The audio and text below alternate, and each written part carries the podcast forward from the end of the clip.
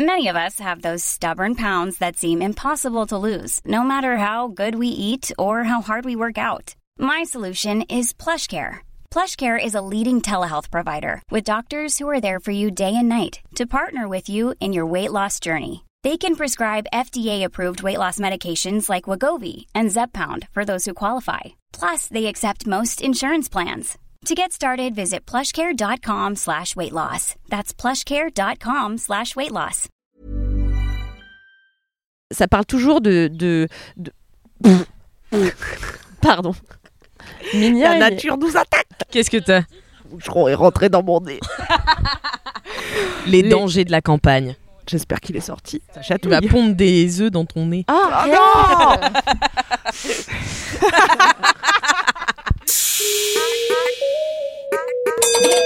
Quelle heure est-il Ah, faut dire maintenant. Mesdames et messieurs, bonsoir. Facile, 4 quarts. Un quart cassis, 4 jours et un micro. un quart citron, un quart en bas. pas du tout basé autour de l'apéro. Je suis en train de tout remettre en question. Tu veux qu'on prenne 5 minutes Je pense qu'on est plus à 5 minutes près. hein. Bonjour et bienvenue dans 4 quarts d'heure. Le podcast qui dure 4 Je suis Babargueur Babargueur Babargueur je suis Louise Petrouchka et je suis en compagnie de Kaline Diramfeu Ouais, ouais, ouais, c'est moi. de Camille Laurent Ouais, ouais, ouais, c'est elle. Bravo. et d'Alix Martineau Ouais, ouais, c'est moi. ouais, Bonjour. encore elle. Nous sommes ce week-end en direct de Nos gens l'Eurotrax euh, en direct de la maison de campagne de Kalindax Nos gens le gros trou. Nos gens le gros trou, tout à fait Avec son gros fiac. Et nous allons enregistrer. J'en peux plus. Nous allons enregistrer tous les épisodes de l'été, enfin une grosse majorité des épisodes de l'été, car on peut pas tout faire en un week-end, c'est compliqué. Mais en tout cas, euh, on Ça, veut. nous l'avons appris à nos dépens. Nous allons commencer cette, euh, cet été avec nos recos culturels un peu de, de l'été pour que vous soyez euh, qui sur la plage, qui au camping, qui euh, sur un transat, je ne sais pas, pour se détendre, pour Qui kiffer dans un sa peu. chambre de bonne où il fait 45 Oui, degrés. C'est possible aussi. Euh, et du coup, on s'est dit, on allait chacune euh, faire des petites recos. Voilà, on va changer des up and down. On va vous dire qu'est-ce qu'on a adoré culturellement ces derniers mois et qu'on espère que vous allez adorer aussi pendant cet été 2023. Oui. Sachant que la suite des épisodes seront plutôt des épisodes thématiques autour de plein de sujets différents. Alors, on a essayé de faire beaucoup de thématiques sensualidad et même. Mais peut-être qu'il y aura aussi d'autres trucs. Parce qu'on s'est rendu compte que quand même euh, parler de nos vies euh, c'était long et fastidieux et qu'on avait seulement 30 ans et qu'à un moment donné où on n'a pas non plus 8000 anecdotes encore. Donc, euh, donc voilà, donc là on commence tranquille, petite reco euh, culturelle pour démarrer cet été. Vous allez entendre qui le vent, qui des petits oiseaux, qui nous faire oh parce qu'il y a les chats de Kalindi qui font des trucs mignons. Donc, euh, donc voilà, c'est ça qui vous attend cet été finalement. J'espère que vous allez bien. Oui. Et on va commencer tout de suite. Qui veut ouvrir le bal des recos de l'été? Allez, moi j'y vais pour, Allez, les gens dans voilà. leur chambre de bonne où il fait trop chaud, euh, puisque c'est une reco qui se passe devant un écran d'ordinateur. Mais c'est bien l'après-midi quand t'as Oui. fermé les Mais oui, rideaux. c'est ça. Après chaud. manger, il faut faire la sieste. Exactement. Et moi, pour faire la sieste, je vous propose non pas du true crime pour une fois, Oh, bravo car euh, j'ai un peu épuisé toutes les plateformes de ce côté-là. C'est assez dramatique d'ailleurs. euh, voilà, si je peux prendre cinq minutes pour en parler. Le problème quand t'aimes les crimes, euh, et surtout, c'est moi j'ai des goûts spécifiques en crime, tu vois. J'aime pas tout. Par exemple, histoire euh, de pédocriminalité, je peux pas, ça me dégue trop. Alors que les féminicides, d'accord. c'est ok. Non mais quand il y a des enfants, ça me dégue trop. Euh, il y a des trucs, ça m'intéresse pas. Quand c'est des histoires d'argent, tu vois. Ouais, pareil, je suis d'accord. de Ouais. machination pour hériter de l'assurance vie, je m'en fous. Moi Ou s'il j'aime y a bien. juste une personne décédée, moi ça m'intéresse pas. il faut, il faut qu'il y ait une série quoi. Ah oui, d'accord. Voilà. Il faut qu'il y ait un truc. Moi, ce que j'aime bien, je crois, parce que j'essaie de définir du coup mes goûts, je crois que j'aime bien quand c'est vraiment des gens normaux qui font des dingueries, tu vois, qui pètent des câbles du jour au lendemain. les dingues, et euh, les dingues. Qui sont dingotins, qui montent des, Ouais. des, des plans de crimes parfaits et tout, bon, qui finissent par se faire gauler, hein, sinon ils auraient pas leur euh, émission. Donc ça c'est pas ceux qui, que, que- qui pètent des câbles. Tu veux dire ouais c'est pas le parce que ça c'est l'impulsion genre. Mais du coup tu veux dire même les- la préméditation ça t'intéresse quand même. Oui, C'est pas genre j'ai surtout- vrillé zinzin du jour au lendemain c'est. Parce que celui dont tu nous parlais dans son sous-marin ça lui a pris du temps quand même. Ah oui, oui, oui. C'était Enfin, la préméditation, c'est alors plus que- intéressant quand même. Alors que John a la machette, Ah, moi, je vais te dire. Je sais plus comment il s'appelait. Non, mais- euh, euh, Roy, je sais plus. L'autostoppeur à la machette, je vous le recommande encore. et donc le problème, c'est une fois que tu as épuisé un peu toutes les histoires euh, qui t'ont fait kiffer, le problème quand t'aimes les crimes, c'est que t'es là. Bon, quand est-ce que quelqu'un commet un autre crime intéressant? Quelle C'est comme quand horreur t'as fini une série, tu sais, et que t'es dégoûté, et t'es genre mais bon la prochaine saison. Ah, et ça moi, je m'est suis là, arrivé là. Bon, quand est-ce que quelqu'un nous fait une dinguerie là Parce qu'il n'y a pas des Dupont de Ligonnès tous Ça, les ça six va mois, t'arriver, vois. tu vas voir là, tu l'envoies dans l'univers là. Oh, putain, Ah, non. arrête, arrête. Oh, non, pas les Albanais, laissez-moi Puisqu'on vous rappelle que dès qu'un livreur Amazon sonne chez moi, je crois que c'est la mafia albanaise qui veut m'enlever. La mafiaque. Ma fiac. Donc euh, là, j'essaie de changer un peu de registre et Netflix m'a proposé une série qui est sortie en janvier 2023. Mais euh, vous le savez, j'aime bien arriver après la bataille. En vrai, je savais pas trop quand c'était sorti. J'ai vu Jean-Pascal Zadi dans En place. J'ai dit allons-y. Parce que si je regarde pas des crimes, je regarde que des trucs gauleries. Je regarde pas euh, trop des films pas gauleries. euh, je sais pas. Mais je suis très bonne cliente de la comédie en tout cas quoi. Ouais. Je respecte la comédie, tu vois. Et là, on est sur une très bonne comédie avec cette série en place qui a été Ouais. écrite par Jean-Pascal Zadi et François Usan, qui est un excellent scénariste, comme me l'a signalé Kalindi cinq minutes avant le début de cet épisode. Je sais pas qui c'est, tu peux nous dire ce qu'il a écrit d'autre? Non, je sais juste qu'il a Ah. collaboré av- avec, euh, avec Jean-Pascal Zadi sur cette série. Eh ben, en tout cas, euh, beaucoup de talent car cette série est très très gaulerie. Il s'agit, je vous fais le pitch de Stéphane Blé, éducateur spécialisé On en banlieue, qui est Jean-Pascal Zadi, euh, et qui euh, un jour se retrouve dans sa cité avec un des candidats à l'élection qui est Benoît Poulvorde. Et euh, il, il- c'est un gars qui est fan de rap, Stéphane Blé, et donc euh, il se retrouve à discuter avec ce candidat qui est entouré par plein de caméras de télé et à le clasher Qui est aussi le maire de sa ville, non? Je crois, je crois. Et en tout cas, il lui sort une super punchline. C'est filmé, donc le gars fait le buzz. Tout le monde est là. Ouah, qui est ce héros euh, de la jeunesse urbaine? Et euh, un gars euh, qui est dans la politique, qui est interprété par Eric Judor, l'approche pour lui dire Mais attendez, vous avez du potentiel. moi, je vais faire de vous le premier président noir de France. J'adore Eric Judor.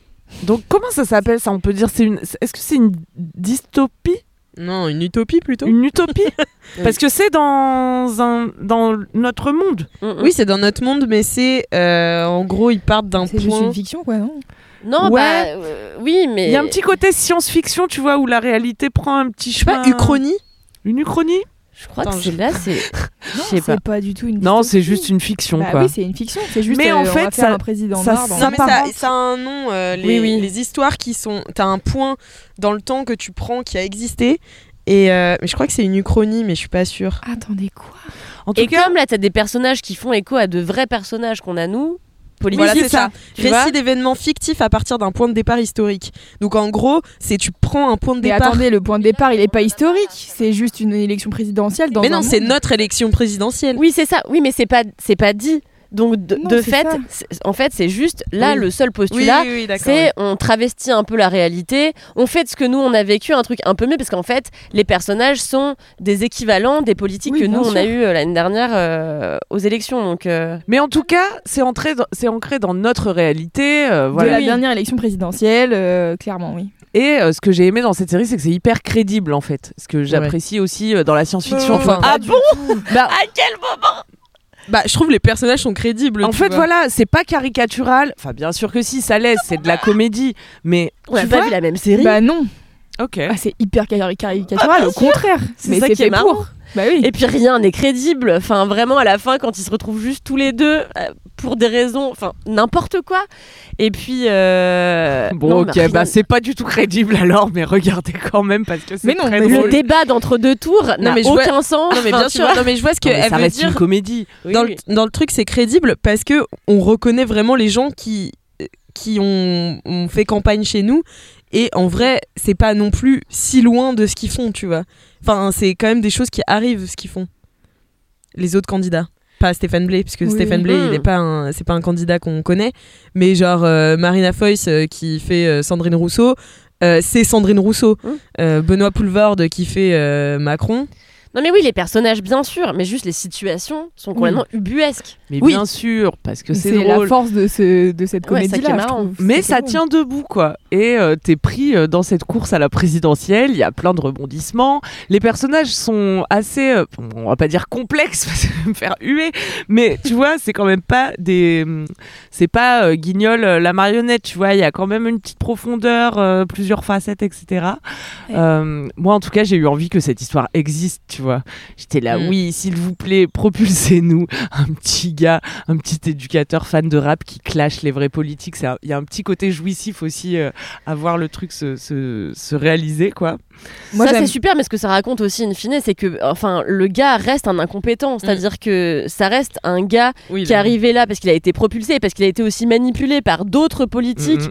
Euh, dont Judor, si je me rappelle bien. Après, en effet, la série est sortie il y a quelques mois, je me souviens pas de Si, si, tout. oui, C'est ça. Mais à la fin, l'issue est positive pour. euh, Enfin, non, on va pas spoiler. Bah non, Non, Bah, dès le pas. premier épisode, tu sais qu'il finit au deuxième tour. Oui. Oui. Euh, et oui, bah effectivement, c'est un peu le problème de la Cinquième République. J'ai envie de vous dire, on vote pour euh, des stars, quoi, pour des gens, pour des personnalités. Et il s'avère que lui, euh, au début, qui est porté par de vraies velléités sociales et tout, bah, finit par se laisser prendre au jeu de la politique et finit par avoir envie, lui, d'être président parce que son ego est rentré en jeu, quoi. Mhm. Donc c'est super intéressant. Ouais, Ouais, mais- c'est- franchement, ce que ça dit, c'est assez fin.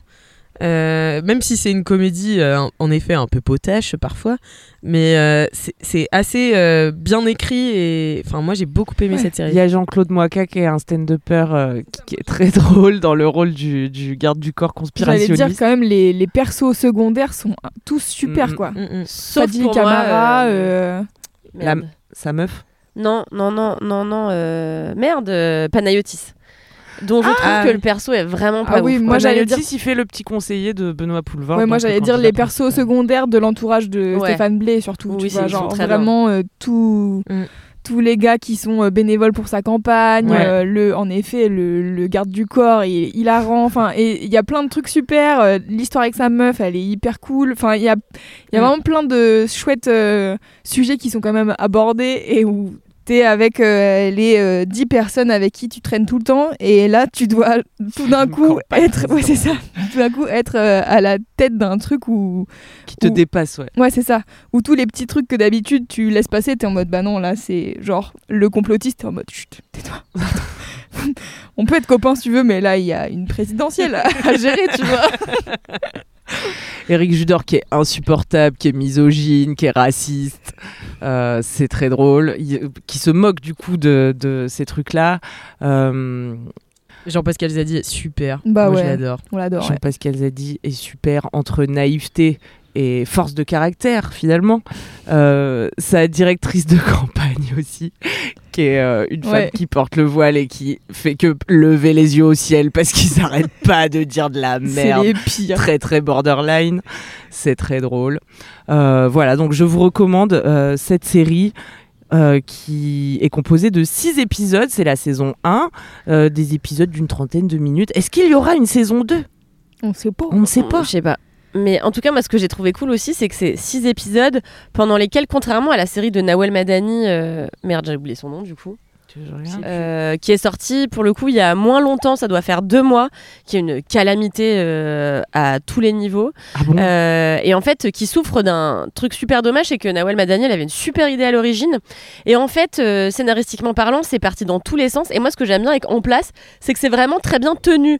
Mm. Alors, ça casse pas trois pattes à un canard parce qu'en fait, l'histoire est super simple et on ne sort jamais. Mm. En vrai, on va très peu dans les vies des personnages secondaires et tout. On est vraiment focus sur un petit groupe et du coup, ça reste un peu en surface. Les enjeux politiques sont oui pas Oui. incroyables, ça raconte pas Ah non, grand c'est chose. une comédie non c'est Ça sûr reste que- une comédie et je trouve ça trop cool qu'on puisse faire une comédie super accessible pour tout le monde qui parle de politique. Ouais. Euh, parce que moi personnellement j'ai vachement de mal à suivre les séries et les programmes de manière générale politique parce qu'il y a un moment où je comprends plus rien. Ouais. Euh, et là franchement je trouvais ça cool de faire une comédie super populaire qui parle à tout le monde, que tout le monde peut comprendre.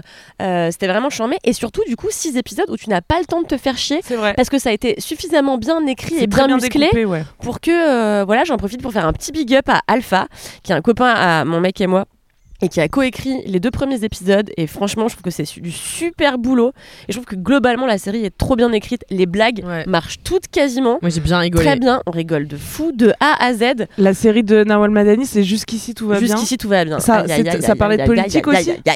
Non, euh, c'est l'histoire d'une femme euh, qui euh, est une petite journaliste euh, d'un média euh, genre BFM TV.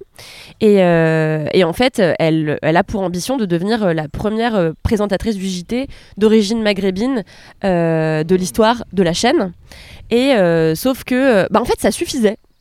Super idée de la trajectoire de cette femme. Euh, qui du coup rompt un petit peu avec sa famille parce que tout le monde est là en fait bah tu vas quand même aller bosser chez les fachos. Et elle est là bah ouais mais ça va peut-être aider à faire changer les mentalités tu vois. Mhm. donc il y avait cette dichotomie c'était vraiment intéressant le point de départ. Et en fait ça part en couille après parce que ça rentre dans bah son frère qui vend de la drogue qui cache une Ah là bagnole là chez là elle. Et en fait bah ça part en truc de drogue et il y a Paola Locatelli qui drague des footballeurs. J'ai rien compris après j'étais là quoi. J'étais là tellement dommage d'avoir encore fait un truc sur la drogue dans les banlieues, alors qu'en vrai, juste ton histoire de de, euh, d'ascension euh, Ah ouais. quand t'es une meuf d'origine maghrébine, bah, c'était vraiment suffisant en fait. Mm, mm. Donc dommage. Et elle s'est fait tracher euh, partout, euh, la Ah pauvre, oui. alors que son... Mais je pense, parce que je pense en plus que ça devait pas être toute seule. Je pense que c'est le fameux truc de Netflix où il faut de l'action en permanence. Et je trouve que c'est Mm. c'est peut-être le seul truc un peu pénible aussi dans, dans la En série de. Jean-Pascal Zadi. Il y a un peu des phases où du coup, t'es obligé de suspendre ton sens de la, de, de, de la crédibilité. crédibilité Oui, Parce qu'il y a des situations trop ubuesques à mon goût, alors que ça aurait dû rester plus un. Avec, Ouais, tu vois, je sais plus, il y a une scène, je crois, de où ça tire dans tous les sens. Il y a, des, il y a un, gars qui leur tire dessus dans une ferme. Bon, moi, ça m'a un peu sorti de la série. euh, Oui, bon, voilà. Mais en tout cas, euh, c'est mieux que la série de Nawel Madani, c'est sûr. Très bien. Et ben merci pour cette reco, Camille. Avec plaisir. Big up à toutes les personnes qui seront dans leur euh, chambre de bonne. euh, Big up, big 42. up. Ouais, big big up. À tous Euh, ceux qui ont chaud. Qui veut enchaîner Parce qu'on a deux romans en face. Qui, Ouais. veut, qui veut partager son roman Eh ben vas-y, moi j'y Allez. vais. On est si Euh, culturés aujourd'hui. Oh là là Mais déjà, je voulais faire un petit point par rapport. euh, il y a quelques épisodes en arrière, euh, je vous ai dit euh, que Anatomie d'un divorce euh, sur Disney c'était un enfer et que je savais pas pourquoi je continuais de regarder. J'ai bien fait de continuer de regarder puisque le septième épisode est bien. Voilà, je vous Ah. Ah bon, ça va alors. C'est euh, c'est le septième. J'ai pas encore regardé le dernier. Enfin, j'ai pas fini le dernier huitième. Mais voilà, ça m'apprendra à me taire quand j'ai pas fini un truc. Euh, mais en tout cas, bon, ça- ça va. enfin, voilà, c'est quand même globalement l'histoire euh, de petits bourges blancs euh, à New York euh, qui divorcent et et voilà et voilà. Oui, bon, d'accord, ça a pas Donc trop de relief. et c'est un gars qui se plaint. Donc Ah oui. si tu veux de sa meuf qui était chiante. Aïe, aïe. Donc bon, c'est pas euh, révolutionnaire ni intéressant, mais euh, le septième épisode, du coup, enfin, on voit le point de vue de la meuf. Ah, Ah oui. Donc euh, voilà, donc c'est- ça c'est vraiment bien. Voilà, c'était juste pour revenir là-dessus. Très bien. Sinon, ma reco de l'été, et là, je n'ai aucune espèce de retenue à Et vous de mesure. dire, de mesure à vous dire de vraiment vous plonger dedans. C'est le meilleur roman peut-être que j'ai lu cette année. Et, euh, et même, enfin, ça rentre dans mon top euh, 3 des mes romans préférés euh, au monde. Euh, ça s'appelle Star et c'est écrit par Guillaume Poix. Et euh, tout de suite, euh, j'ai eu un coup de foudre. Alors on en parlera certainement dans les thématiques de cet été, des coups de foudre. Mais moi j'ai eu un coup de foudre pour ce roman, ce qui fait que j'ai laissé vraiment traîner en longueur euh, ma lecture, puisque j'ai ouvert et je me suis dit waouh, c'est Je veux jamais que ça se finisse. Je veux jamais que ça se finisse. Et donc j'ai mis, je pense, un mois et demi à le lire. Tu te restreignais, tu te disais Ouais. non, là je m'arrête. Bah, par exemple, je, me, je refusais de le lire dans le métro. Alors j'avais envie, tu vois, il Ah oui, était dans mon truc. profiter du moment. Et j'étais là, non, il faut que je sois dans un super moment. Donc je l'ai lu euh, quand j'étais en week-end avec mes copines à Toulouse. Euh, je l'ai lu en Sardaigne et j'ai décidé de le finir parce que vous savez très bien Oui, que oui. j'avais fait un down parce que j'avais fini un, un bouquin dans le train mais trop près de l'arrivée donc ça n'avait pas plu. Et là je l'ai fini au meilleur moment en Sardaigne. C'est-à-dire euh, un soir où ma vieille mère euh, était partie, elle était, euh, elle était rentrée en France et moi j'étais restée pour 2-3 jours. Et donc c'était euh, le dimanche soir. J'avais un coucher de soleil, j'avais une pizza face à moi, Oh là là. j'ai et un tiramisu. J'ai fini mon bouquin, voilà, face à la mer avec le soleil qui se couchait devant moi. J'ai pleuré et tout. Oh là là chaton. là. Voilà, ça c'est juste mon introduction pour vous dire à quel point euh, ce bouquin c'est j'ai adoré. Donc c'est euh, Star de Guillaume Poix. Guillaume Poix, c'est un, auteur de romans, il est aussi euh, dramaturge et en fait on découvre dans ce roman qu'il a aussi eu des velléités d'acteur. Et en fait il est passionné de cinéma et fou amoureux euh, de, bah, de tout, de tout l'univers autour du cinéma aussi. Et donc c'est vraiment son roman, sa déclaration d'amour au ciné. Donc ça, c'était déjà un truc qui me parlait vraiment, et c'est ma mère qui me l'a offert à mon anniversaire, et elle a eu grandement raison. Euh, j'ai adoré. Euh, Guillaume Poix, c'est un gars en plus que j'ai rencontré puisque j'ai fait des ateliers d'écriture avec lui, et, euh, et c'est aussi, je, je sais pas si ça aide, si j'aime plus encore ses romans maintenant que je le connais, tu vois, mais c'est vraiment, ouais peut-être, mais en fait Bah oui, il y a de l'affection qui se crée avec Oui, une personne ça. qui fait déjà des trucs que t'aimes bien, donc forcément. euh, c'est ça. Si Et- t'avais Et découvert qui que t'a fait un- des compliments sur ton travail. qui m'a fait des Ah. compliments sur mon travail, mais qui est aussi d'une gentillesse et d'une bienveillance Oui, infinie, qui est quelqu'un de très doux et tout. Et du coup, je trouve que tu- quand tu connais son ton, euh, tout ce qu'il y a dans Star ne te paraît pas euh, euh, se la péter. Tu vois ce que je veux dire? Alors que tu pourrais penser que c'est un, un roman qui se la pète un peu, mais en connaissant Guillaume Poix, je l'ai vraiment vu deux fois. Mais euh, Mon bestie. tu sens que c'est c'est juste vouloir mettre bien les mots où ils doivent être. Et moi, j'aime bien les gens qui réfléchissent bien au sens des C'est mots une écriture euh, précise, quoi. et une écriture précise. Et son narrateur, qui lui ressemble beaucoup euh, dans Star, mais il joue tout le temps avec ça, avec la limite entre le, le réel et, et la fiction. Et moi, c'est un truc qui me fait vriller. J'adore euh, quand euh, peut-être c'est vrai, peut-être c'est pas vrai. Est-ce que voilà. Parce que tu sais qu'il y a des trucs qui se raccrochent à sa vie, à Ouais, lui. ouais, tout à fait, Tout à fait. Par exemple, euh, son, le narrateur euh, joue dans un, un petit rôle dans un film de Nicole Garcia. C'est aussi un truc qu'il a fait. Euh, voilà, faut que je sorte les articles parce que je sais plus exactement ce qu'il ce qu'il a fait ou non. Et donc ça peut se la péter un peu parce qu'il y a des références cinéma, euh, mais il, enfin, il essaie toujours d'expliquer qui sont les gens à qui il parle, voilà. Et donc c'est l'histoire de quoi finalement, puisque j'ai toujours pas pitché après cette longue introduction. c'est l'histoire d'un acteur raté. Euh, et donc, enfin pas un acteur raté, mais un acteur raté aux yeux du monde, puisque c'est un gars qui essaye de devenir acteur, qui au début euh, se dit putain je vais passer sur un tournage et là je vais euh, taper dans l'œil de la réalisatrice et genre je vais avoir euh, là tout le monde va m'adorer je vais devenir une star en quelques Mm. quelques semaines quelques mois et voilà et en fait c'est la désillusion de un acteur qui ne trouve pas de taf et qui du coup euh, bah, fait beaucoup de figuration de petits boulots et du coup il se concentre je trouve que c'est vraiment sa force, c'est sur euh, l'obsession. Quand on te donne vraiment que des peanuts, Hmm. euh, comment toi tu fais du coup ton monde de peanuts Ok. tu vois et donc euh, tu te contentes par exemple il a une phrase dans un film il la répète et puis il obsesse enfin tu vois il obsède dessus il fait ouais. mais putain ce mot en anglais je l'ai très mal dit et donc il obsède complètement là-dessus et il va se prendre aussi euh, une obsession et c'est l'histoire de quelqu'un qui va pas bien enfin une tranche de vie d'histoire de quelqu'un qui va qui va pas bien aussi puisqu'il est complètement deg de pas devenir une star quoi Mm. et donc il obsède sur un figurant euh, qui est la star des figurants et qui s'appelle Ar- Ariel Winthrop J'adore les gros poissons dans les petites mares. et, euh, et, et donc euh, Ariel Winthrop euh, est dans tous les films de tous les grands réalisateurs. Et les grands réalisateurs se l'arrachent parce que euh, c'est un super figurant. C'est un super figurant. Et il fait des gestes tellement précis, tellement vrais. et C'est donc il va commencer à obséder complètement à voir tous les films euh, de sa de sa filmographie. Et il se rend compte À essayer de jour- le trouver Ouais, à la minute il le 3. trouve. Et puis il note euh, et en fait il se dit mais attends c'est une leçon d'acting. Enfin bon bref. Oh, c'est complètement obsessionnel. Et en fait il se rend compte un jour enfin il apprend que Ariel Winthrop a réalisé un film et donc il veut absolument le voir sauf que Ariel a brûlé son film. Damn. et on ne sait pas pourquoi. Et il veut retrouver une copie de ce film. Il veut absolument. Et donc il va parler aux actrices qui ont joué dans ce film, enfin à l'actrice qui a joué dans ce film, pour qu'elle essaye de lui raconter, mais elle lui livre que morceau par morceau. Elle lui dit en fait c'est impitchable parce que il faudrait, il ça se traverse en fait cette œuvre là, Miss None, Euh, ça se traverse et donc tu peux pas, je peux pas te la pitcher, je peux pas te. Et en fait c'est vraiment l'illustration parfaite de Star de Guillaume Poix parce que c'est impitchable. Faut juste se, se le, faut juste le lire et le traverser et sur le temps long, sur tout un été, ça peut être génial de le Mhm. lire parce que c'est un, une sorte de bonbon, même euh, de manière littéraire. C'est quelqu'un qui écrit très très très très bien, qui parfois invente des mots, donc qui s'amuse vraiment avec la, la littérature. Et moi, ce qui me passionne et ce qui me fait obséder aussi, c'est donc son obsession sur les micro-détails. Par exemple, il passe une page et demie à décrire Les couleurs de pipi. non, non, mais un, un prof de théâtre euh, qui s'apprête à lui dire c'est de la merde, tu vois, et, et qui va qui va commenter son travail en disant c'est vraiment nul ce que tu fais, tu es une Ouais. merde, tu vois.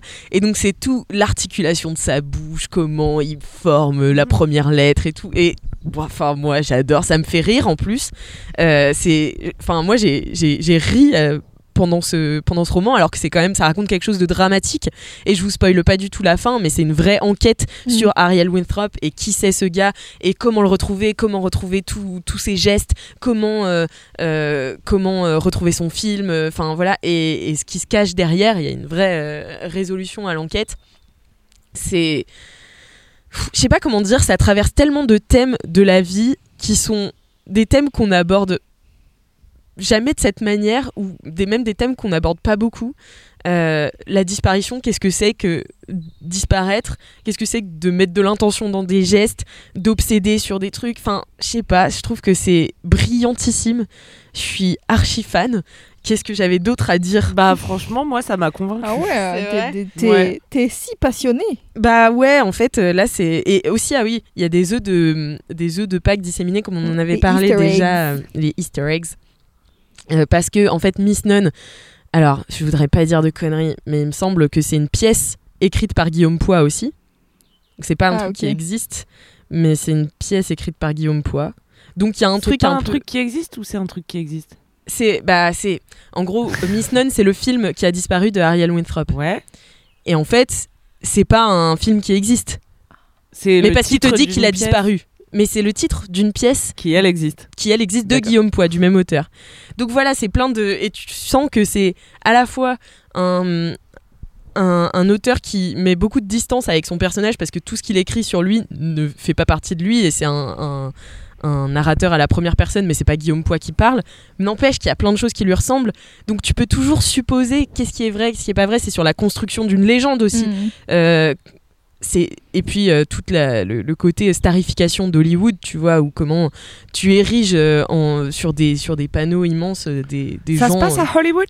euh, oui il, il est il est à Los Angeles pendant pendant quelques chapitres.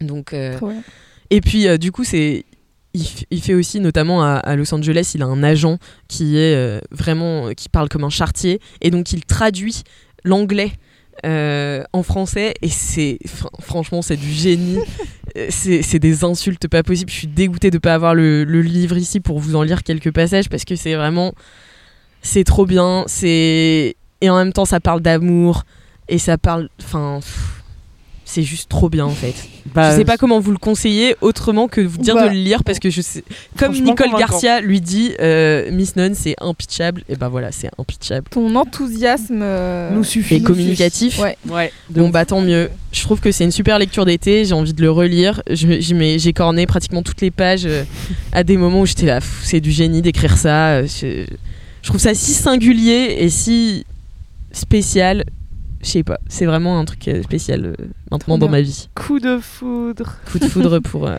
pour Star de Guillaume Poix. de Guillaume Trop bien. Poix Trop C'est bien. noté. Voilà. Ça sera dans les notes de ce podcast, bien Ouais, entendu. Bien entendu. Trop hâte. One size fits all seemed like a good idea for clothes Nice dress. Uh, it's a it's a t-shirt. until you tried it on. Same goes for your healthcare. That's why United Healthcare offers a variety of flexible, budget friendly coverage for medical, vision, dental, and more. So, whether you're between jobs, coming off a parent's plan, or even missed open enrollment, you can find the plan that fits you best. Find out more about United Healthcare coverage at uh1.com. That's uh1.com. I'm Sandra, and I'm just the professional your small business was looking for. But you didn't hire me because you didn't use LinkedIn jobs. LinkedIn has professionals you can't find anywhere else, including those who aren't actively looking for a new job but might be open to the perfect role, like me. In a given month, over 70% of LinkedIn users don't visit other leading job sites. So if you're not looking on LinkedIn, you'll miss out on great candidates like Sandra. Start hiring professionals like a professional. Post your free job on linkedin.com/people today. Est-ce que tu peux me le ramener cette semaine Ouais. Est-ce que vous voulez qu'on enchaîne avec un autre roman Ah, tu- euh, Ou- Comme vous voulez. euh, so- Parce que soit tu. Moi j'ai un podcast et aussi un peu un roman, je sais pas. Un podcast qui est un. Non. Et peut-être un roman. Bah oui, c'est ça. Je sais pas combien de temps euh, mon quart d'heure va durer. Si je, si je fais le podcast, du coup, je me dis j'ai un, un- un second, euh, une seconde reco un peu, tu vois. Ouais, ça bah vas-y. Ouais. Alors, bon, déjà, si comme moi, vous avez, euh, à l'inverse de Camille, moi c'est pas le truc crime, c'est plutôt les rom-coms et tout ce qui est teenage Ah. movie et teenage série. Toi, tu aimes quand il y a du casier. Vous avez, ouais, Et de la exactement. pom-pom girl. Pas le même type de casier. On elle, n'aime pas le même Ah, type oui, de non. casier Ah non, finalement. c'est sûr. Euh, voilà, j'ai fini euh, la saison 4 de euh, Never Have I Ever, Ouais. euh, qui s'appelle en français Mes, Mes premières, premières fois. fois. Euh, j'ai adoré, j'étais si triste quand j'avais fini cette série, euh, alors que bon, c'est des teenagers qui vont à la fac, donc euh, vraiment voilà. Et, et du coup, j'ai regardé tout là sur Netflix, j'en j'en peux plus. Donc je me suis dit, qu'est-ce que je peux recommander qui s'écoute sur la plage des tout? Un podcast, bien entendu, Ouais. et où on va parler de love et de sentiment, car j'adore ça. Et je me dis, bah voilà, on, on a fait une série, on fait une série de l'été où on va parler de love et de, et de sentiment, et donc je pense que ça vous intéressera aussi si vous écoutez tous ces épisodes de 4 quarts d'heure qui vont arriver. Et donc je voudrais vous parler d'un podcast qui s'appelle La Chamade, qui est Ah oui. animé par Samia Miskina. Donc euh, Samia, c'est euh, une connaissance, une copine euh, que j'ai croisée plusieurs fois et qui m'a invitée dans ce podcast. Et donc elle m'invite il y a quelques mois maintenant en me disant j'ai ce podcast, ça parle d'amour et tout. Et moi, première réaction, c'est genre vraiment si je dois raconter mes histoires d'amour, la dernière fois que je l'ai fait, ça s'est mal passé, donc je vais pas, pas faire ça. Et elle me dit non mais écoute, tu vas voir, c'est le concept est pas pareil. Du coup, ni une ni deux, j'écoute. Et en fait, c'est Samia qui reçoit à chaque fois un ou une invitée pour lire une histoire d'amour anonyme et pour euh, débriefer petit à petit. Donc quand même, elle, elle se fait chier à réécrire un peu l'histoire parce qu'elle elle anonymise tout. Euh, les gens anonymisent aussi, mais tu vois, genre elle fait en sorte que ça soit euh, pas... peux pas capter qui est qui quoi. Et donc à chaque fois, elle a des petits tons, tu vois, où elle te dit, elle te dit un petit bout de l'histoire, puis elle te dit là t'en penses quoi, puis elle te raconte l'autre petit bout et t'es en mode putain c'est de pire en pire. Donc, donc moi je suis, j'ai- j'écoute les premiers épisodes et je suis en mode mais bien sûr que je veux faire ce podcast. Tu veux, tu veux dire quoi? On va parler de sentiments et de sexualité et en plus je vais pouvoir juger, mais avec plaisir. Donc du coup, j'y vais et franchement, j'ai passé un trop bon moment à enregistrer ce podcast. On a passé tellement de temps. Je pense euh, les épisodes, je crois qu'ils font entre 30 et 40 minutes et on a dû enregistrer une heure ou une heure et quart. Mais du coup, moi, j'adore ce genre de, podcast. Déjà parce que bah tu sais, c'est les podcasts qui fonctionnent bien, c'est les podcasts de vie intime où les gens ils racontent leur histoire et tout. Et là, j'aime trop le fait d'avoir la vie intime et aussi d'avoir le le recul de d'autres gens, tu vois qui euh, sont enfin tu vois genre tu, tu raconterais ton histoire d'amour à quelqu'un euh, les gens vont être en mode mais là tu, tu savais déjà que ça allait mal se passer tu vois. Et donc c'est vraiment ça. Et donc moi je me souviens euh, l'histoire c'était où il y avait des red flags partout. Et t'es en mode non mais ça ne va pas aller là. On voit bien que cette, cette personne est indisponible. Ça ne va pas du tout. Et du coup je me dis c'est un super euh, podcast euh, d'été. C'est trop bien. Vous avez plein de- d'épisodes à rattraper. Et il y a plein de super cool invités aussi. Donc euh, ça c'est chouette. Et, et je trouve que ça te fait aussi euh, à travers les témoignages, ça te fait aussi toi, en tant qu'invité, parler de ta vision de l'amour, euh, du couple, des relations sentimentales et tout. Et du coup, ça fait double, double effet qui se coule, j'ai envie de dire, car j'ai Mhm. 45 ans. Voilà. Donc voilà, je savais que ça allait être court comme reco, parce que je sais pas quoi vous dire de plus, à part d'aller écouter les épisodes. Tu, Tu vois. peux nous pitcher peut-être euh, l'histoire d'amour qu'elle t'a lue rapidement, sans trop en dévoiler C'était il y a quelques mois, alors est-ce que je m'en souviens dans les Ah. détails Euh, Je sais pas trop, mais en tout cas, c'était, je pense, un peu, il me semble, une histoire où il y avait, ça se passait au travail, dans ma, dans ma mémoire. Et il y avait ce truc où euh, la meuf, elle était en mode euh, j'aime bien le gars et tout. Puis en fait, au fur et à mesure, elle se rend compte qu'il est pas trop dispo, qu'il a une copine probablement. et que et je me souviens qu'il y a des échanges de messages qui sont ubuesques. C'était en mode mais c'est pas possible d'envoyer ça, c'est pas possible de recevoir ça, tu vois. Genre, c'est. comme on dit souvent, ça serait dans un film ou dans une série, tu seras en mode c'est pas possible. Ça Mmh. n'existe pas, tu vois. Et, et si ça existe dans la vraie vie, bien sûr. Et, euh, et du coup, ouais, il y a un peu ce, ce côté-là où tu es en mode les rebondissements euh, sont trop bien. Puis je pense que Samia, elle, ce qui est cool, c'est que donc elle, elle fait plein de podcasts, elle écrit depuis longtemps et tout. Donc je pense qu'elle est elle doit réécrire aussi les histoires pour que euh, elle te elle te met en haleine sur le truc elle te donne pas tous les détails et tout. Et du coup euh, quand elle te révèle le dernier détail t'es en mode bah non. Non mais c'est pas possible. Le coup de grâce. ça ne va pas. Exactement. C'est le coup de grâce quoi. Donc euh, donc voilà. Moi j'aime trop je trouve ça trop cool comme concept de podcast. Et il me semble qu'elle en a fait un il y a pas longtemps euh, avec son ex de, de très peu. Ah ouais. euh, ouais, et ils étaient ensemble pendant hyper longtemps. Bon, leur histoire c'est fini euh, il y a pas longtemps, mais en tout cas, ils ont, tu sais, genre, ils sont en assez bon terme pour enregistrer un podcast Ah euh, ouais. ensemble. Et je crois que c'était euh, euh, 7 ou 10 questions euh, qui se posaient, tu sais, genre, euh, chacun leur tour en Sur mode. leur euh, relation. Ouais, qu'est-ce qui était énervant chez moi euh, Ah, j'adore. Et l'un répond, l'autre répond. Et... Tu sais que j'ai voulu le faire avec mes ex. Ah ouais Ils ont tous dit non. Ah ouais Sauf un. Parce que t'es pas énervante, Camille. Ouais, c'est peut-être sûrement pour ça. C'est parce qu'il garde un très bon souvenir de Wham. Parce qu'il t'adore Non, je l'ai fait avec un, mais euh, du coup, moi, je voulais que ça soit une série et tout. Je trouve ça trop Eh bien. ouais, bah moi je trouve ça hyper intéressant comme, euh, comme truc. Donc je trouve ça assez cool. Samia, elle a, elle a aussi euh, ce truc-là de- d'avoir des super idées et de toujours euh, essayer de renouveler euh, le concept et tout. Donc, euh, donc voilà, je tire mon petit chapeau. Euh, et euh, voilà, je vous conseille fort d'aller écouter ça. Ça s'appelle La Chamade, donc, c'est animé par Samia Miskina. Ça sera dans les notes de ce podcast. Tout à fait. Excellent. Est-ce que je peux faire une petite reco livre du coup? Bah Parce oui, que je pense que j'ai pas du tout fait mon quart d'heure. Pas du tout fait mon quart d'heure. Allez, un petit. Euh, eh ben, alors, c'est un roman que j'ai lu il y a quelques années et franchement, je l'ai adoré. Alors, c'est. Je saurais pas dire c'est un roman. euh, je pense c'est plutôt un roman euh, euh, pas teenager, comme on dit, young adult. Mais c'est un roman young adult qui prend pas les young adultes pour des teubés. Et ça, c'est important parce que vraiment, il y en a beaucoup qui sont compliqués. Ça s'appelle La maison au milieu de la mer céruléenne. Et c'est d'un auteur qui s'appelle T.J. Klune. Donc, bien sûr, tout sera dans les notes du podcast parce que ce nom de roman est pas simple. Euh, et en gros, ça se passe dans un monde qui n'est pas le nôtre, hein, clairement, puisque nous suivons un dénommé Linus Baker qui travaille pour le département de la jeunesse magique.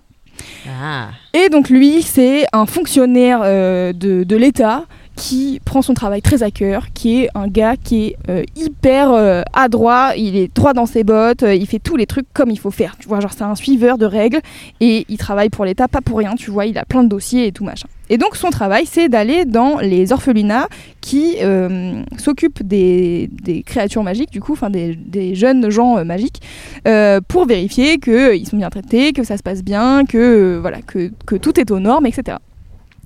Et il est tellement, euh, tellement bien comme euh, petit gars euh, au service de l'État que ses boss le, convoquent un jour et il est en mode putain, ça n'arrive jamais. Tu vois, lui, il est dans sa petite routine. Ça a l'air d'être vraiment la misère sa vie tu vois genre vraiment c'est un petit gars il va au boulot après il rentre chez lui dans un petit une petite zone pavillonnaire où il fait gris tout le temps. Enfin tu sais genre vraiment le, le monde dans lequel il vit et il évolue ne donne pas du tout envie. C'est vraiment Greenland. Vraiment tout est, est morose quoi. Et donc il se fait convoquer par ses boss parce que ça fait des années qu'il bosse pour ce département. Et ses boss lui disent euh, écoutez, on vous emmène sur un cas là. C'est pas piquer des hannetons, d'accord. Va falloir, euh, falloir donner de vous parce que euh, c'est euh, le cas le plus difficile que vous aurez jamais à faire dans votre carrière. vous allez aller sur une île euh, au milieu de nulle part pour euh, vérifier que euh, ces euh, six adolescents magiques ne vont pas amener à la fin du monde. Ça vous va? Et lui, il est en mode, pardon, excusez-moi. Je crois qu'il y a des moments où il s'évanouit tellement il a peur. Enfin, genre, vraiment, on est sur un perso qui est vraiment euh, très. euh, Peu de très- charisme, Ouais, quoi. exactement. Très peu de charisme. C'est ça, c'est Linus Baker. Aucun charisme. Et donc, du coup, il part, il a la frousse, il est en mode, où est-ce qu'on m'emmène? Putain, ça va être horrible et tout. Son histoire, c'est qu'il arrive donc sur cette île qui est au milieu de la mer Cyruléenne. euh, qui du coup change totalement de son univers habituel puisqu'il est dans Greenland depuis 1000 ans. Et là il arrive dans un endroit où il y a plein de trucs euh, super euh, jolis et tout. Et il est en mode mais comment c'est possible qu'il y ait six adolescents qui vont détruire le monde dans, euh, cet espace tu vois? Et, donc du coup il doit faire son enquête tu vois. Lui il est très strict il a des petits trucs des petits comptes à rendre au département et tout machin. Et en fait toute l'histoire de ce roman c'est comment est-ce que lui, il arrive avec des préjugés de fou sur les adolescents, sur euh, comment fonctionne cet orphelinat, etc., etc. Et lui, il est censé rendre des comptes au département euh, de la jeunesse magique. Et au fur et à mesure, forcément, il va bah, déconstruire ses préjugés, peut-être s'attacher un peu aux gens, etc. Je vais pas vous spoil, mais vraiment, cette histoire est archi memes de A à Z. C'est-à-dire que vraiment au départ, t'es en mode bon, euh, Jean-Michel sans charisme, euh, Linus, t'es sympa, mais qu'est-ce que qu'est-ce que t'es boring, tu vois?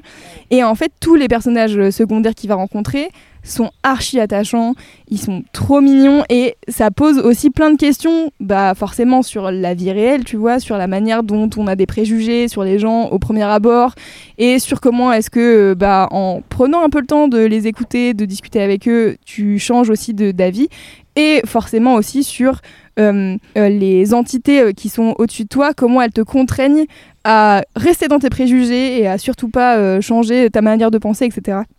Et moi, franchement, j'ai tellement chialé. Il y a des histoires d'amour, il y a des gens trop mimes. Et franchement, je me souviens que j'ai fini ce livre et j'étais si triste de, et comme toi, de De finir un livre et de quitter cet univers où j'étais en mode, mais c'était trop bien. Genre, tous les persos ont trop des jolies histoires. Enfin, j'ai adoré. Et c'est vraiment, j'ai trouvé un roman hyper vivant et hyper plein de, de douceur et de. Enfin, c'est aussi un peu marrant et tout. Enfin, tu sais, genre, il y a, je sais pas, il y a tout un univers qui te donne envie d'y rester et d'être euh, trop bien là où ils sont, tu vois. Et du coup, je me dis, c'est parfait pour l'été. Ça fait une petite bulle de douceur et de mignonnerie, parce que vraiment, il y a trop des mignonnes histoires. Et en même temps, il y a plein de, de- de secrets et de trucs où t'es en mode, ouh, c'est quand même des créatures magiques, que va-t-il se passer? Et ils ont des pouvoirs, c'est bizarre. Qu'est-ce qu'ils font de magique, ouais? Bah, je sais pas si c'est spoilé, mais il y a Satan notamment. si Ah ça ouais. peut Donc vous c'est donner des, envie. c'est des figures qui existent dans notre C'est Camille monde. et son pentacle satanique. Je reviens pour sacrifier les poules. Euh, ouais, c'est plus ou moins. Ça dépend en fait. Il y a, il y a, euh, notamment. euh, bah, c'est Lucifer en fait. Euh, Il y a un des persos, c'est Lucifer. Mais je pense que c'est, oui, plus ou moins des trucs inspirés de créatures magiques et de la mythologie euh, qu'on connaît. Mais j'avoue que, euh, à part Lucifer, moi, les autres m'ont pas marqué en mode on voit exactement qui c'est. Mais euh, c'est notamment. euh, ouais, il vient, il vient checker que Lucifer va pas mettre fin euh, au monde et à la planète. S'il y a des méchants, des gentils, tout ça. Euh, ouais, mais du coup, c'est ça qui est intéressant, c'est que tu, tu switches aussi de point de vue au bout d'un moment où tu te dis, genre, qui sont vraiment les méchants et qui sont vraiment Ah, les gentils, tu vois. Le monstre est-il un homme ou un homme le monstre? Vous vous rappelez pas, c'est la fin de Quasimodo? C'est vrai? Oui. Putain. C'est Clopin qui chante ça à la fin. Ah ouais. J'ai pas assez vu Le meilleur nom de personnage. Clopin. Donc voilà, c'est la mer céruléenne, non, la maison au milieu de la mer céruléenne de T.G. Klune. Et c'est trop chouette. Et moi, j'avais vraiment adoré ce moment. Et en plus, il y a vraiment un côté euh, ouais, famille choisie, tu vois aussi. Euh, quand euh, euh, le perso principal débarque à l'orphelinat, il est en mode what the fuck? Et en fait, tu te rends compte que tous les persos à l'orphelinat, ils ils s'entraident trop, ils sont trop mimes. Bon, bref, voilà, voilà, je les adore. Un Ça me donne envie de relire ce roman. Réconfortant. Oui, exactement. Donc parfait pour cet été. Voilà. Eh ben, que de choses à lire. Bah ouais, hein, parce qu'on n'a pas fini. Bah, lisez ça quand même après Star, parce que Star, c'est pas très réconfortant. hein. Ah ouais, bah c'est voilà. quand même- C'est quand même un personnage agaçant de A à Z. Eh ben, faites enfin, ça. tu vois. Voilà, on a, on a la, on a la chronologie. Et, et toi, ton œuvre littéraire, faudrait la situer Alors où moi, vous allez avoir envie que ça s'arrête. Euh, Super alors. Alors moi, ça s'appelle Si tout n'a pas péri avec mon innocence, euh, qui est un roman de Emmanuel Bayamaktam. Ah, sans blague qui est mon autrice préférée, dont je parle à peu près tous les six mois avec un nouveau livre que j'ai découvert il y a environ trois ans, euh, parce que j'ai lu un bouquin qui s'appelle Arcadie, qui a euh, révolutionné ma manière de concevoir la littérature. Ah ouais, carrément, putain. Ouais, parce que en fait, c'était la première fois que je trouvais un roman qui conciliait tout ce que j'aime, notamment au cinéma, mais dans un bouquin. C'est-à-dire que c'est terriblement cynique, terriblement méchant, terriblement drôle, terriblement tendre à la fois, euh, extrêmement singulier. C'est-à-dire que c'est vraiment. Pourquoi c'est mon autrice préférée? C'est parce que ce qu'elle écrit. Ça ne ressemble à aucun autre bouquin. Elle a un style qui est absolument à elle et tu peux me montrer, peut-être pas trois lignes, mais tu peux me faire lire une page d'un de ses romans, n'importe lequel, je saurais que c'est elle qui l'a écrit. Déjà parce, que, tu les connais elle- tous par cœur. Déjà parce que je les connais tous par cœur. depuis donc trois ans que j'ai découvert Arcadie, depuis j'ai lu les 18 autres romans qu'elle a écrits et que j'ai tous aimés quasiment de manière égale. Ce qui est hyper rare car euh, euh, bah, en fait, c'est difficile quand tu as une œuvre aussi euh, gigantesque et que tu l'as construit en aussi peu de temps. Euh, c'est rare d'être super euh, constant, quoi, Ouais. dans ce que tu racontes et dans l'intérêt que tu arrives à susciter chez le lecteur.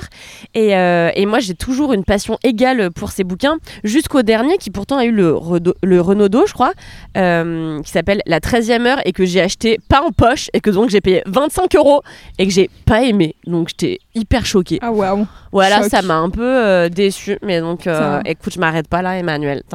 Qu'est-ce qui changeait des autres?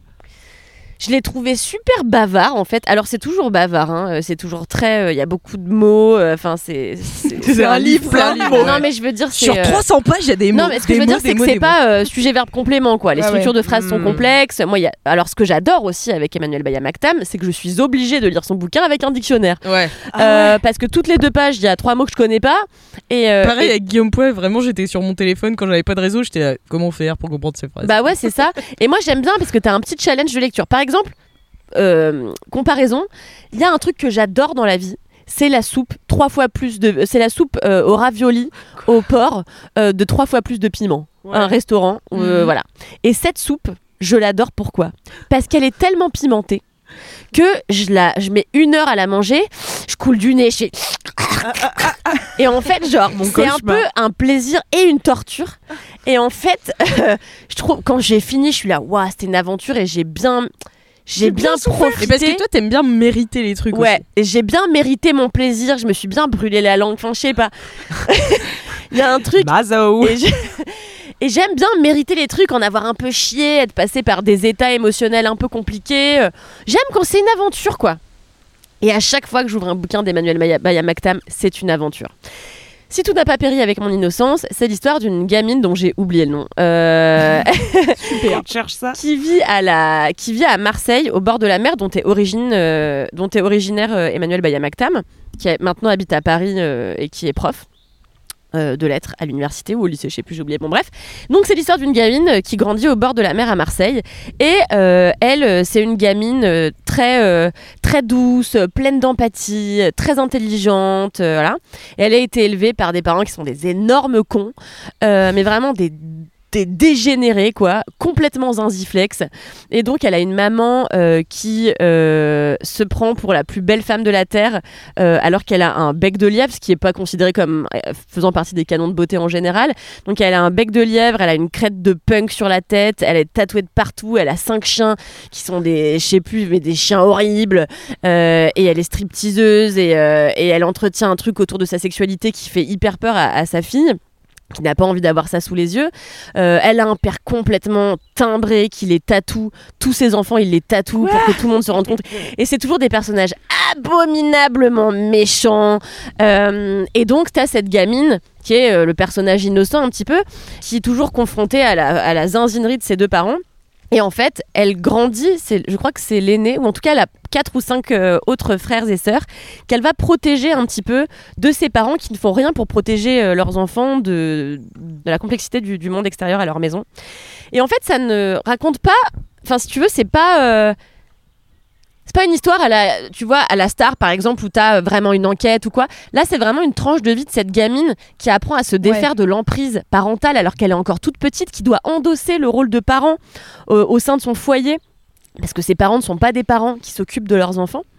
Et en fait, ce que j'aime beaucoup avec Emmanuel Bayamaktam, c'est que tu as toujours un rapport euh, à la. Enfin, ça ça parle toujours de monstruosité, mais euh, pas la monstruosité physique, bien sûr, mais la monstruosité de, de, de gens qui. Parce qu'en fait, la Ça monstruosité parle se cache aussi partout. de quoi monstruosité physique. aussi de monstruosité physique, mais euh, les gens qui sont le plus monstrueux physiquement dans ces romans sont souvent les moins monstrueux humainement et inversement. Et, et en fait, quand même. Bah, je sais pas. à part oui celui des garçons de l'été, ouais. Mais les- alors j'y reviendrai après. Donc en tout cas moi ce livre m'a bouleversée parce qu'évidemment euh, dès le début tu sens que les personnages sont abominables, que tout va être compliqué, que ça va être dramaland, euh, jusqu'au moment où, euh, enfin il y a toujours un, un- un- un pivot dans ces romans où bah, par exemple dans le premier bouquin que j'ai lu, Arcadie, c'est l'histoire d'une gamine qui grandit dans une secte et qui n'a pas de vagin, qui a une cupule de 3 cm. Or elle aimerait perdre sa virginité, bon bref, des histoires abracadabrantesques. Et, Une et- cupule? Une cupule, ouais, c'est un, une espèce de. En fait, elle a juste un. On n'a pas de dictionnaire. Là. En fait, elle a juste un, un, un Oui, trou de oui, 3 c'est- ouais, cm, pas- mais un truc euh, minuscule. Euh, bref, c'est compliqué, c'est un truc qui existe vraiment. Ouais. Of course. Et, euh, et bon, bref, c'est comment elle, bah, elle va se heurter à cette euh, anomalie alors que bah, elle aimerait vivre une sexualité euh, normale. Elle est adolescente, elle aimerait connaître la sexualité. Bref. Et en fait, ça raconte ça. Et d'un coup, euh, d'un coup, elle rencontre un migrant. Et là, ça part sur euh, plein de choses autour de la migration. Enfin, c'est vraiment toujours hyper complexe. Ça parle de sujets de société auxquels peu de gens. euh, alors, bon, la migration, oui, mais tu vois, ce truc de cupule, je connaissais pas. Et en fait, j'apprends plein de choses grâce à Emmanuel Bayamaktam qui s'intéresse toujours à des sujets auxquels les autres ne s'intéressent pas.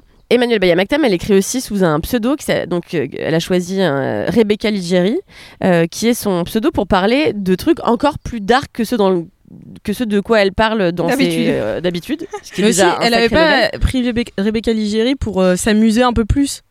Oui, c'est ça, mais donc du coup, pouvoir écrire, écrire des choses plus hardcore, tu vois, notamment Les Garçons de l'été, qui est un bouquin que tu avais lu l'année dernière aussi. Ouais. Euh, un, un bouquin absolument zinzos, euh, où c'est l'histoire d'une famille. Donc euh, le, le bouquin est raconté, tu m'arrêtes si je me trompe, ça fait longtemps que je l'ai pas lu, mais de plusieurs points de vue, le point de vue de tous les membres de la famille. En fait, c'est l'histoire de deux gamins qui sont absolument splendides, qui, ont, qui sont vraiment des Apollons, qui sont super musclés et tout, et qui partent en- à la Réunion pour faire du surf et tout. C'est vraiment les surfeurs les plus populaires et tout machin.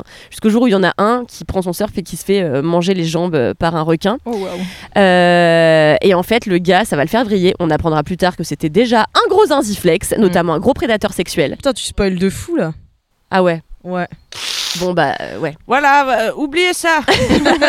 Fixez la Bon, lumière du- blanche. en tout cas, à partir du moment où le gars se fait manger les jambes, euh, il va vriller zinziflex et il va commencer à s'en prendre à sa famille de la manière la plus saugrenue qui soit.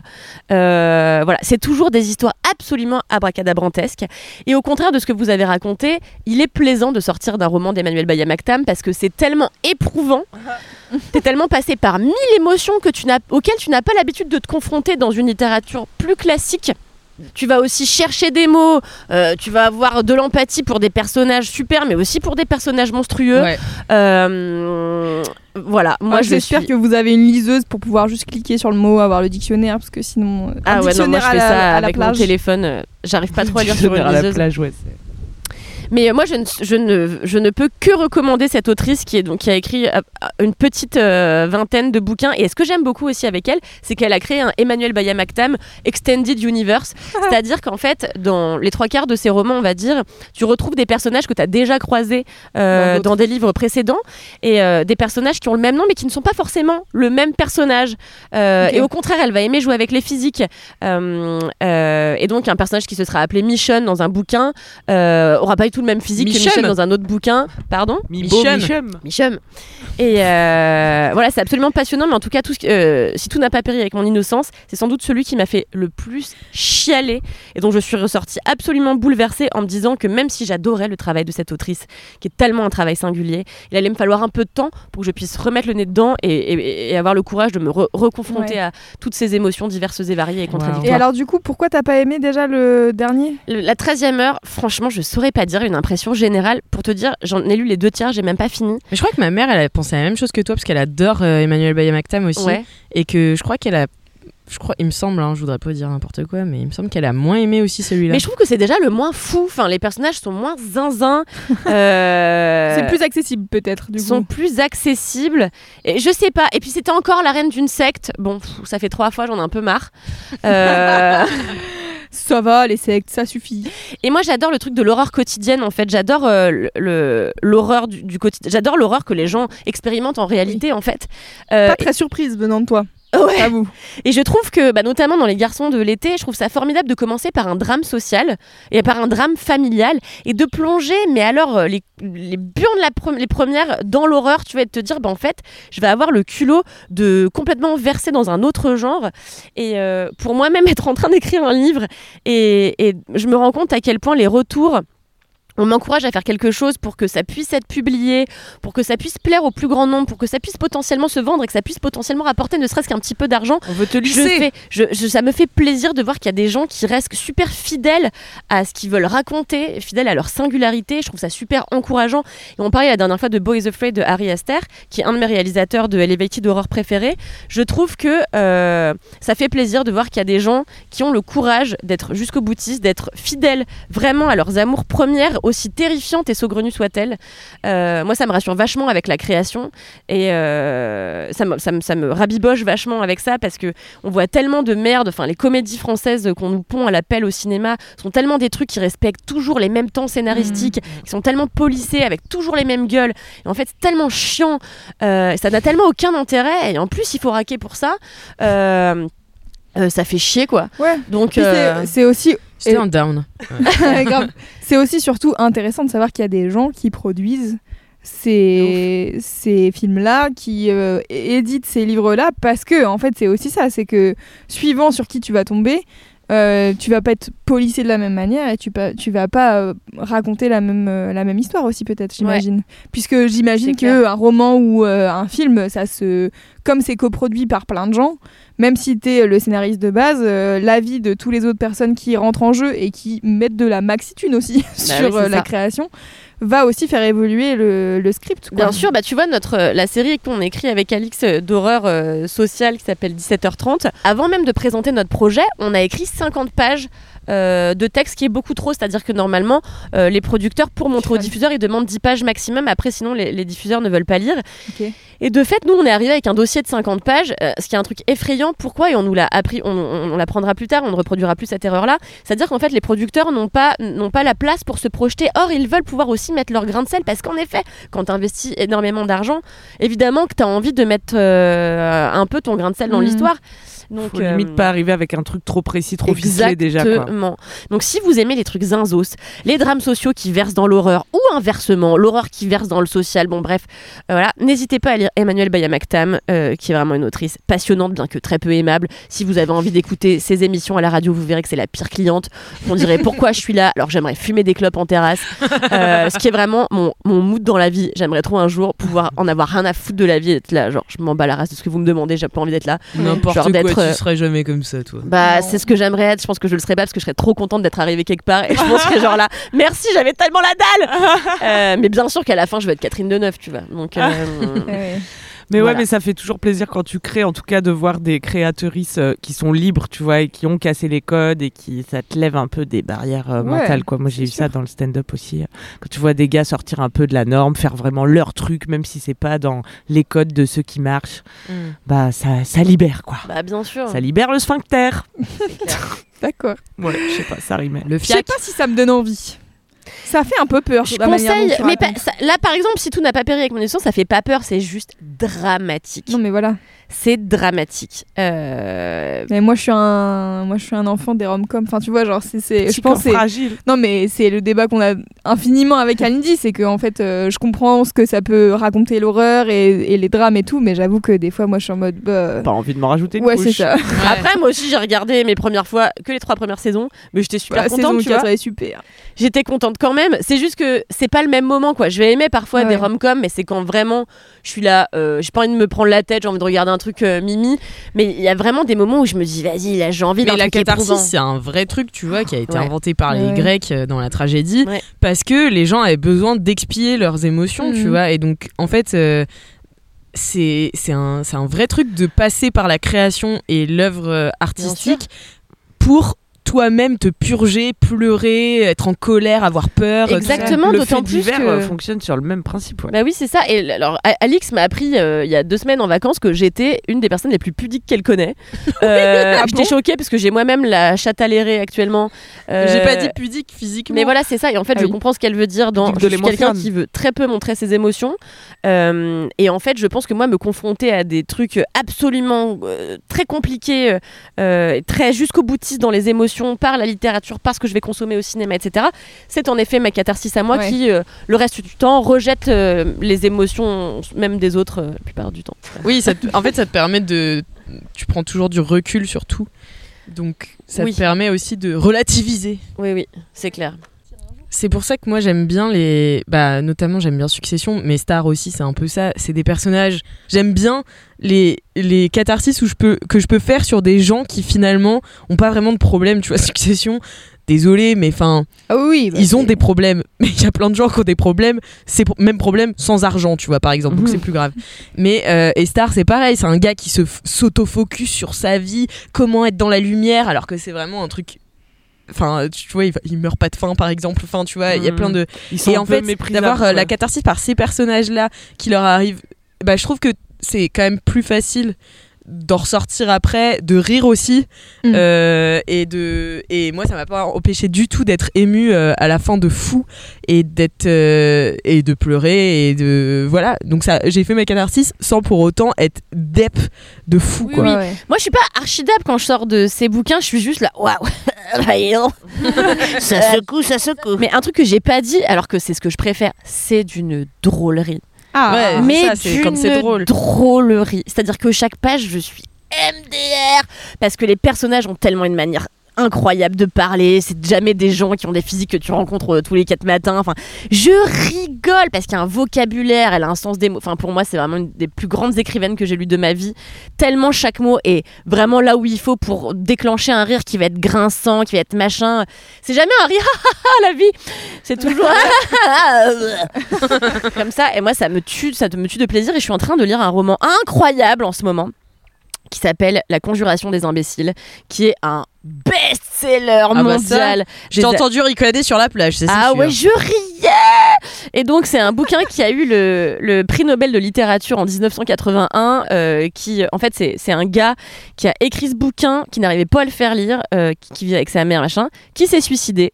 Et après, sa mère est allée la porter à des maisons d'édition en disant Moi, je trouve que c'est bien. Et là, un éditeur a fait Ok, génie. Et donc, lui qui rêvait tant d'être une star Oh, est devenu une star post-mortem. Et voilà, et en fait, c'est l'histoire d'un gars qui a 30 ans, qui vit chez sa mère, qui est le personnage le plus odieux, qui maltraite sa mère à tout moment et qui refuse de travailler. euh, et qui, alors c'est complètement grotesque, hein, mais qui un jour va accompagner sa mère au supermarché parce qu'elle veut acheter des gâteaux au vin. Et euh, il y a un policier qui lui dire Pourquoi vous êtes là, vous Pourquoi vous êtes tout seul Qu'est-ce que vous faites Qu'est-ce que vous trafiquez? Il se fait emmener par les flics. C'est abracadabrantesque, c'est crétin du cul. Les personnages sont tous. Moi, il y a une arène, que- enfin, il y a un truc que j'adore, c'est les personnages qui sont souvent des personnages un peu. euh, comment on dit, euh, euh, des, personna- des, des personnages de génie et qui sont entourés de crétins. C'est ma passion. C'est pour Ah, ça que j'aime comme- autant Camelot. Camelot, c'est un personnage qui est brillant et que des cons. Et, euh, et c'est Carou aussi de Steve et Tezik. Carou, c'est exactement ça. Un génie Carou, entouré de cons. C'est vraiment Euh, trop bien aussi. Un- une autre co de l'été. Moi, je l'ai lu l'été dernier et pareil, je l'ai fini sur la plage et j'ai pleuré. Et c'était super. Ouais, c'est le bouquin préféré de mon mec que moi j'ai lu. Et j'ai appelé agaçant. en disant il faut absolument que tu le lises. Et puis après, moi je l'ai pas fini parce que j'ai commencé un bouquin de Emmanuel Bayamaktam. Bref. euh. Mais c'est un peu la même chose de Steve Tessis. Euh, T- Tessis, ça me fait vachement penser au bouquin que je suis en train de, de lire actuellement. C'est très drôle. T'as un personnage pr- euh, principal que tu détestes parce Ouais. que c'est la pire merde. Et euh, moi, c'est ça que j'aime aussi énormément dans les. Euh, bah voilà, j'ai oublié son nom. Bon, bref, celui qui a écrit American Psycho, euh, Glamorama, etc. C'est toujours euh, des, des gars qui écrivent des personnages insupportables. Et euh, ce que je trouve fou, c'est que l'autre jour, j'écoutais une interview de producteurs qui disaient Bah, nous, en fait, on veut pas produire des films dans lesquels les personnages principaux sont des personnages exécrables parce que ça coupe la capacité d'empathie des gens qui vont regarder. C'est faux. Et moi, je trouve ça super. Déjà, c'est super de pouvoir éprouver. de- Enfin, je trouve que c'est une situation très inconfortable et du coup un peu jouissive Mhm. de pouvoir éprouver de la de l'anti- de, de, de, de De l'empathie pour des personnages non pas forcément toujours monstrueux, mais en tout cas à la morale répréhensible. Moi, je, je- trouve ça intéressant comme comme idée, comme concept. Donc, euh, donc voilà, mais je trouve que c'est quelque chose que tu vois moins au cinéma, que tu vois moins dans les séries, à part peut-être avec Succession en effet, où Mm. bah, tout le monde a l'air enférique, mais dans la littérature c'est quand même un procédé super euh, récurrent et moi c'est parmi les bouquins que je préfère. J'adore détester un personnage principal, mais j'adore le fait que ce soit un génie en Ouais, moi j'adore être, j'adore être agacée et, et continuer de le suivre, tu vois. Et Ah ouais, quoi, Carou, vraiment l'année dernière, j'ai tellement aimé. Et puis il y a un moment où, en fait, tu le connais comme un ami, tu sais que tu connais depuis des années et qui est agaçant et qui a des manies qui t'énervent et tout, mais c'est ton ami en fait. Donc Mhm. tu vas le suivre et donc tu, tu continues de l'aimer quoi qu'il arrive, tu vois. Et moi j'adore ressentir ça euh, vis-à-vis des personnages. Et, euh, et voilà. Et dans Star, euh, je ne l'ai pas forcément ressenti pour le personnage principal, mais pour le personnage qu'il cherche. Ah, Ah oui. oui. Ouais. Winthrop. Très bien, et bien écoutez, nous arrivons à la fin de ces quatre quarts d'heure de Cal Touch. Merci de nous avoir écoutés. Si ce n'est pas encore fait, vous pouvez vous abonner sur vos applications de podcast préférées, Apple Podcast, Castbox, Podcast Addict et compagnie. Elles sont pour la plupart gratuites. Donc n'hésitez surtout pas à vous abonner, comme ça vous avez tous les prochains épisodes qui arrivent directement euh, dans votre petite appli. N'hésitez pas à mettre 5 étoiles sur Apple Podcast, sur Spotify, répondre aux petits sondages qu'on fait euh, sur euh, Spotify.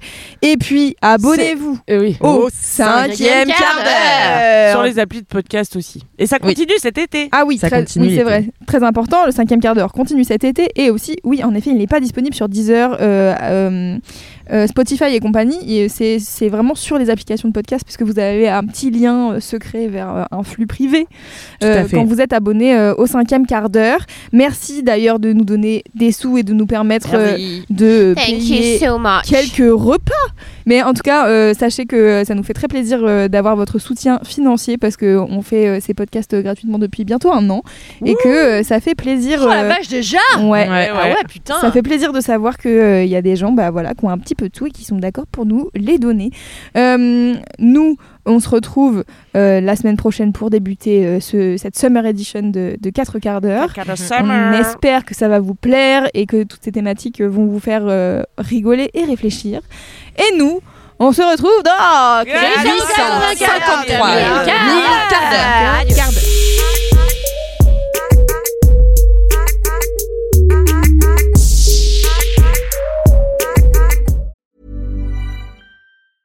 Hey, it's Danny Pellegrino from Everything Iconic. Ready to upgrade your style game without blowing your budget? Check out Quince. They've got all the good stuff shirts and polos, activewear, and fine leather goods, all at 50 to 80% less than other high end brands. And the best part? They're all about safe, ethical, and responsible manufacturing. Get that luxury vibe without the luxury price tag. Hit up quince.com slash upgrade for free shipping and 365 day returns on your next order. That's quince.com slash upgrade.